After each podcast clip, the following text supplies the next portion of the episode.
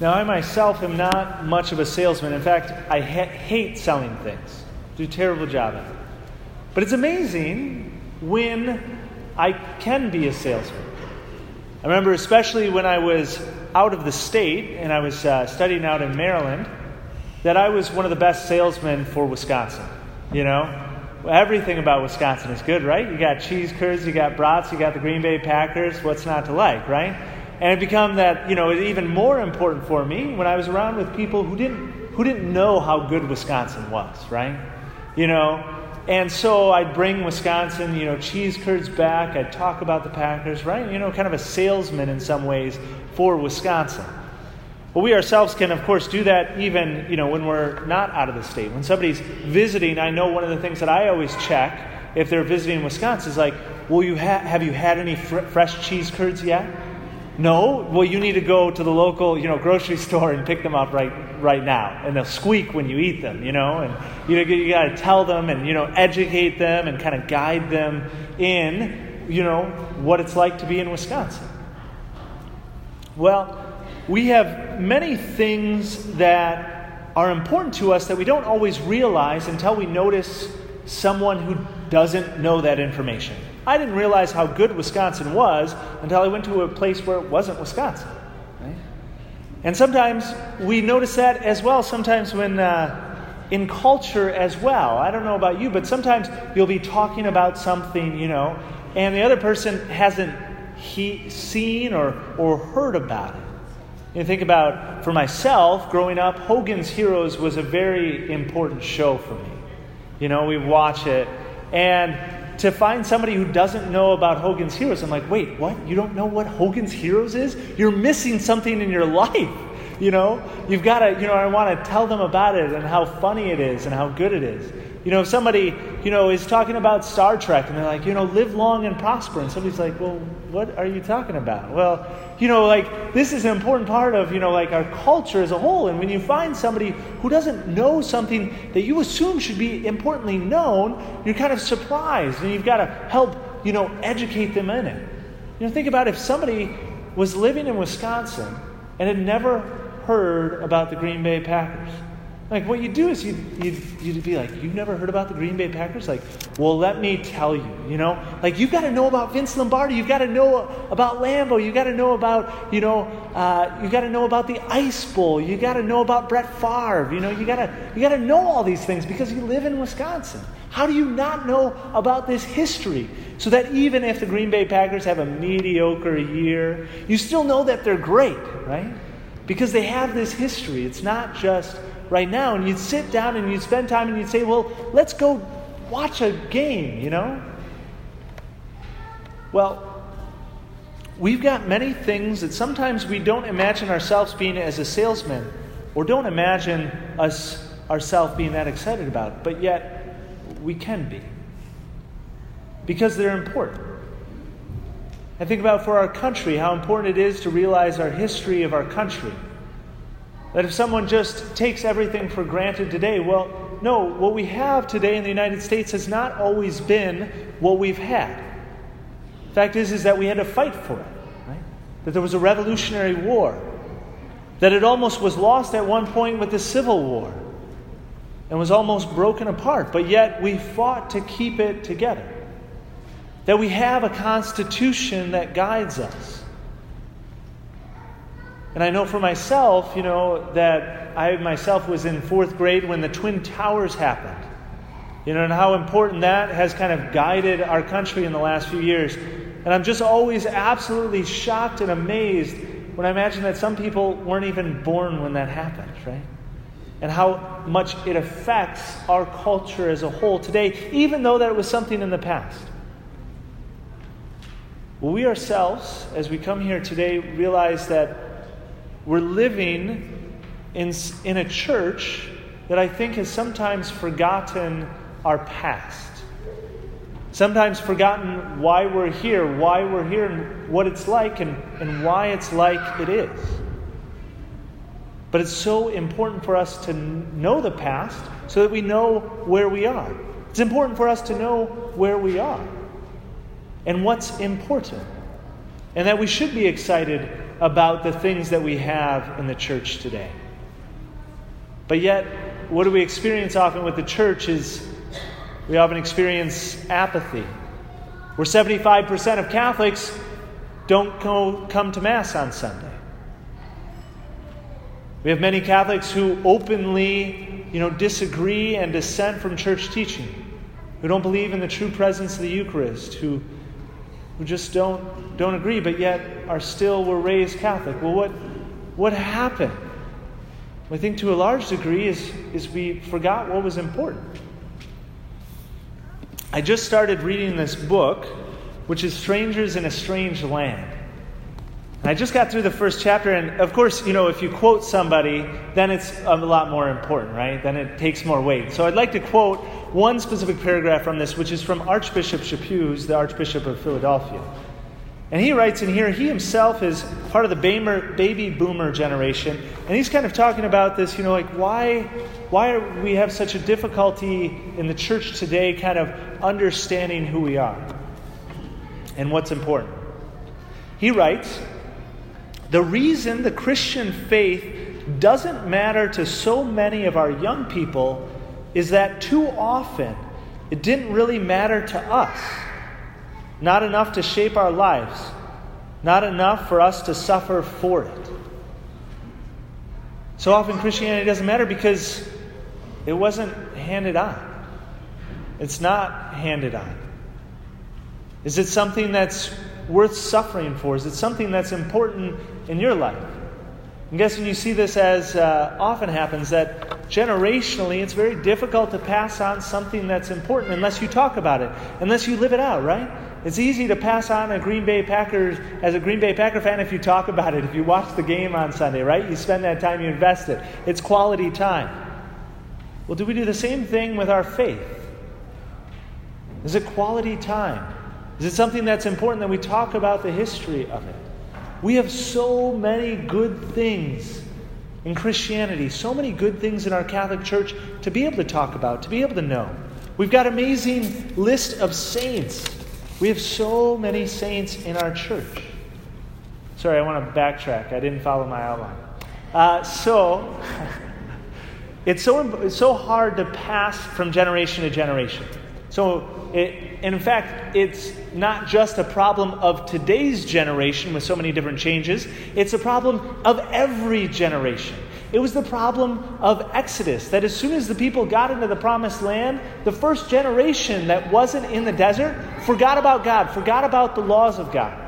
Nehemiah today and Ezra, the priest, are talking to a people who have forgotten about God.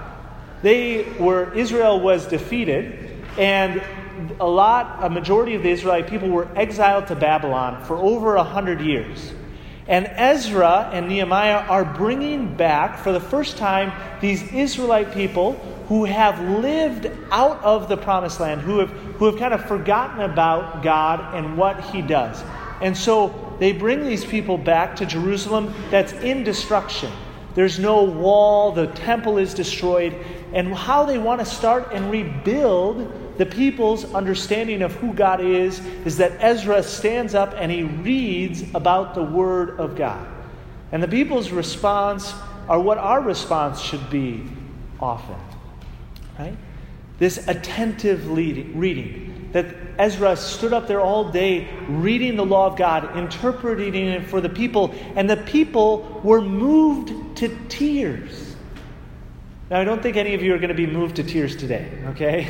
It's just not, uh, I, I realize, not quite the homily that I'm giving. But we should be at times moved to tears about what God has done in the world, what God has done in our life. That He sent His very Son to save us.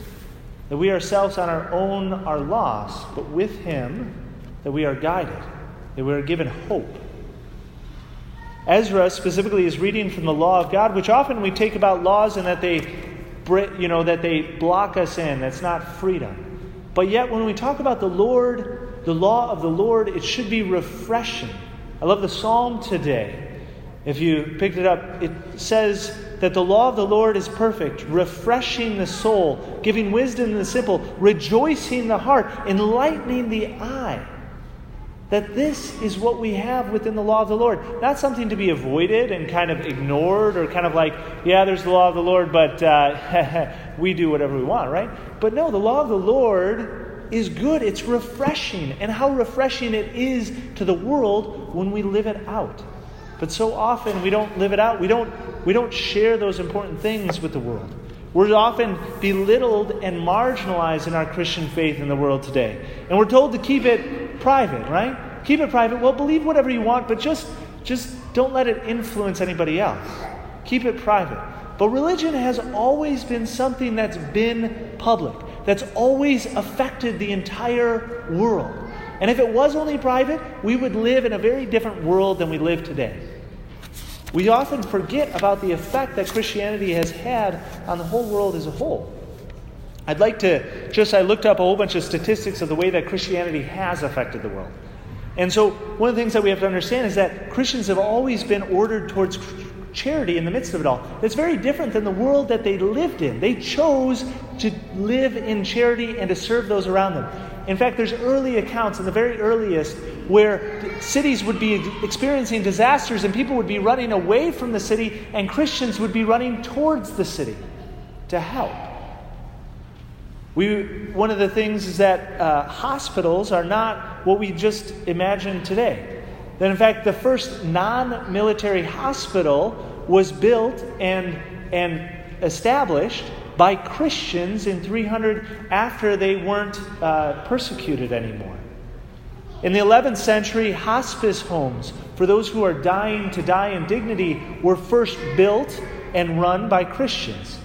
That at that same time, the university system was set up in a Christian context and was supported by the Catholic Church, that was only able to happen because of the worldview and of the support of the Word of God.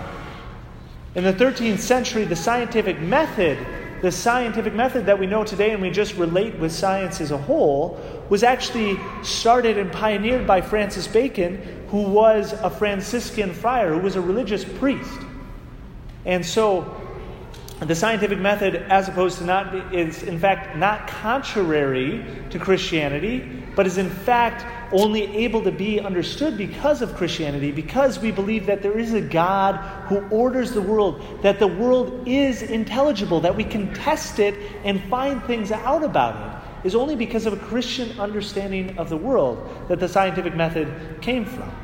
We realize that in 1582, the Gregorian calendar, the calendar that we use today, was actually established by the Pope who was taking recommendations from scientists because the calendar was getting off, and he was the only one who had the power and the authority to be able to change the calendar and, and uh, establish it on something that would be more helpful for the whole world.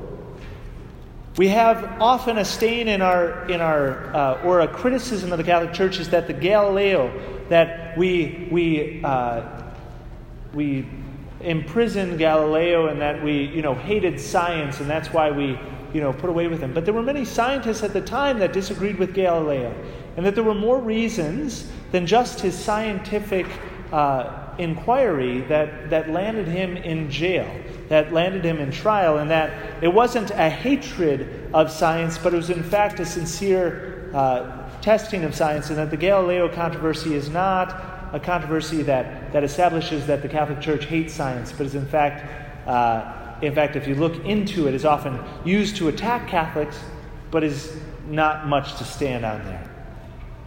We look at our own uh, more modern era that the United States or that the Catholic Church has always been a big proponent of education. In fact, in 1727, the first school for girls in the United States was actually established by the Catholic Church, by the Ursuline nuns, and that that school actually was the first school that allowed education of women of color. We look at over in Europe at about the same time, St. Vincent de Paul would have started uh, amazing works of charity in France that was suffering in so many different ways of poverty. We look at the 1800s when St. Damien of Molokai, uh, that the modern world was, was discarding lepers to an island in Hawaii, and that St. Damien was willing to suffer and willing to give his entire life to go and give those lepers some dignity and care, and that nuns joined him. This was the Catholic Church. Why? Because it was important, because by led by Jesus Christ, that they acted in the world. We look at even more modern that Mother Teresa in 1950 started her order of the missionaries of charity in Calcutta to serve the poorest of the poor. And how much the world needs these witnesses of importance, and how much of an effect it's had on our world today of being able to look and serve the poor in our community. We'll look at even our own community that we have a society of St. Vincent de Paul that's looked to in our community for service of the poor. It is a Catholic organization that is founded by following Jesus Christ, by our faith, that it's important that people, people are willing to give and to donate to that. That the Catholic Church is the greatest charity in the world, with more money, more hours, and more local help than any other organization in the whole world. We look at also the effect that it has on education and primary education, especially here as we're celebrating Catholic schools that there are 95,000 primary school Catholic schools throughout the world. That 6,288 of them are in the United States, and that that includes about 1.68 million kids are in primary Catholic school. That there are I have it here somewhere. Oh, okay, there we go. Can't read my notes. Um, and so there's also 5,500 hospitals, 18,000 clinics, 16,000 nursing homes, most of those in undeveloped countries that otherwise would not be served, but are served because of Christianity, because of Catholicism, because the power of Christ and his witness of his life impels us forth. But what about if that's not passed on? What about if the next generation doesn't know about Jesus Christ? What about if the next generation isn't formed in missionary ways in the way that the previous generation was willing to give their life to go and evangelize, to go and serve the poor in Africa, in Asia, in Hawaii, like St. Damien, like Mother Teresa? What about if it's not passed on to the next generation? It's not just going to be picked up, it's going to be abandoned we ourselves are looking at a church that in many ways are in shambles. We don't have that good of a future in many ways. But there is hope. There's a hope because we have today. We have our history. We have today. We have the grace of Jesus Christ. We have the greatest story in human history that God Himself loved us so much that He was willing to become human and to suffer and die for us. Are we willing to live that story in our life? Willing to make that important? Willing to suffer for that so that we might pass it on to the next generation? Are we willing to weep and love and to continue to serve God and church with love and charity so that the next generation might know the love of God might love, know the charity of the Catholic Church? We ourselves have much to be grateful for and much to give.